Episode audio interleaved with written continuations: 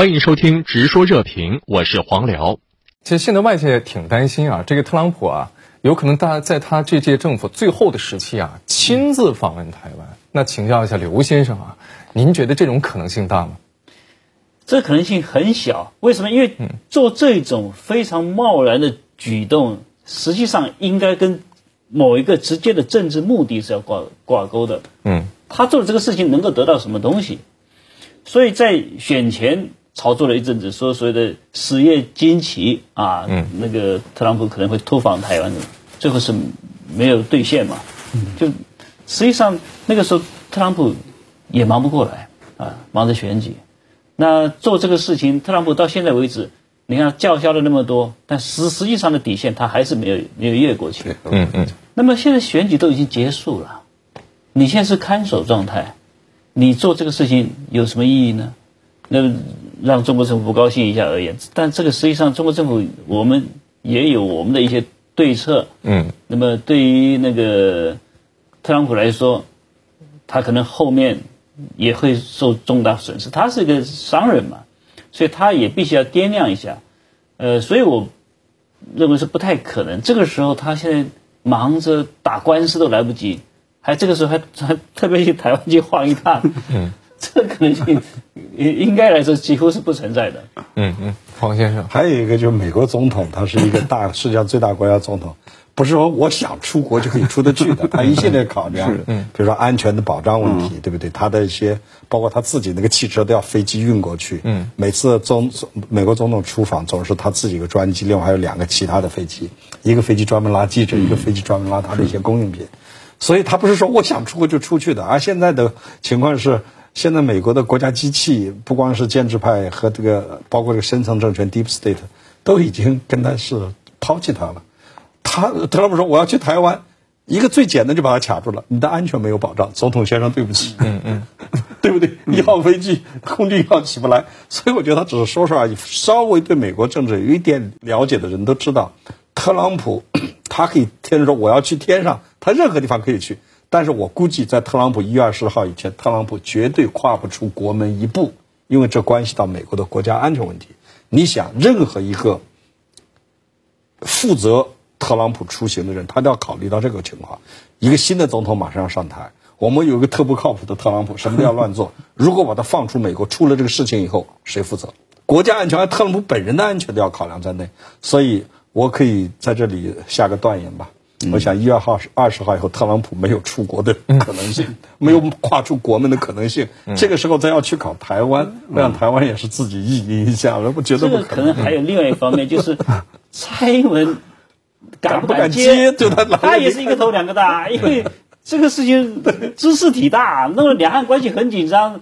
你你拍拍屁股走人，那到时候我在这边挨挨板子啊？对对，我插一句啊啊，首先还要问问你去台湾干什么？对对，你不不不是一个随随便便的私人访吗？度假 都是这个师出无名的哈。我倒觉得更像是一种放风的，可能美国一些右翼的人士来随便放放的高兴。啊，至于说这个蓬佩奥会有有没有可能？实行这个十二月的突访，也要师出有名啊。他以在台协会荣誉主席的身份，如果他们想这么干的话，倒是我们需要观察的。呃，他就可以有在台协会荣誉主席啊。那这个可能性我看也不大。我看台湾方面刚刚就像刘老师所说的，台湾方面自己也是觉得要有所节制啊。嗯，可以说对特朗普行政当局，台湾方面基本上蔡英文当局是。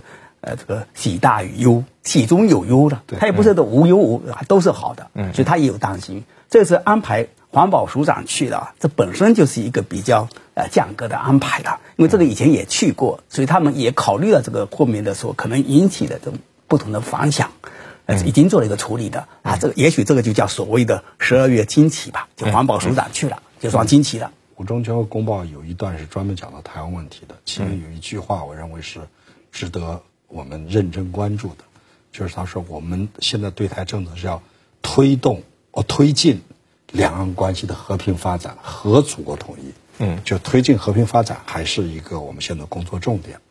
就是说，中国我们有反分裂国家法的这个没有被违背的话呢，呃，中国政府是有信心、有耐心也有恒心，一定要把这个祖国统一大业完成，并尽量的争取用和平的手段完成。当然，如果美国在这个时候，特朗普的看守政府要做出一些违反底线的一些事情了，那中国肯定也会有很强硬的手段来进进行反制的。那么这里呢，实际上对台湾就是蔡英文政府的压力是很大的。如果特朗普做出违反底线的一些做法来，刚才我们说，你蔡英文政府配不配合？嗯，如果你不配合，那么可能美国的压力很大。但是你如果一配合，你就要冒着天下大不韪的危险，就是你要冒反分裂国家法这个法。那时候呢，中国要做起手来，那就不是仅仅是地动山摇了，那是雷霆万钧之力。这个实际上前不久进行的这个军事演习啊，就在东边、南边、南边、北边、东边都进去，几乎是绕环岛环岛的了。所以我觉得，嗯，蔡英文当局应该考虑，也就是说。即便特朗普发疯做出一些有悖于底线的事情来，第一，我认为他这样做的可能性不大，因为必然他是个看守政府，实际是个我们叫跛脚鸭政府，很多事情他做不了的。比如说，他对美国军队的控制现在已经基本上是控制不住了。美国呃参谋联席会主席米勒将军曾经就说过，发专门发了一个声明嘛，就是埃斯珀下台的换新国防部长时候，他专门发了个公开声明。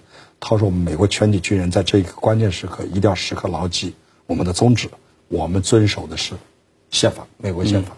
我们最终的忠诚的最终的目的是忠诚美国宪法。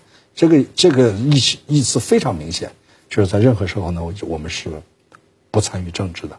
那么，如果你美国总统你根本控制不了安全和军事方面的事务，你光靠一个蓬佩奥在闹，我估计是也闹不到哪里去。因为说到底，台湾问题最后突破底线。”如果真的是要，真的是到了开门见山拔枪的时候，我想特朗普政府的枪是拔不出来的，啊，只有中国大陆要可以拔得出来。那这个时候你台湾再这么作的话，那真是像马英九先生说的，呃，这个什么史战就是这么就是中战，那就把自己给玩死了。我想我倒我想蔡英文政府这一点他应该非常清楚的，所以我对这个有没有这个可能性？嗯，不能说完全没有这个可能性，但我认为概率是非常小的。好的，今天的内容就讨论到这里，感谢您的收听，我们下期再见。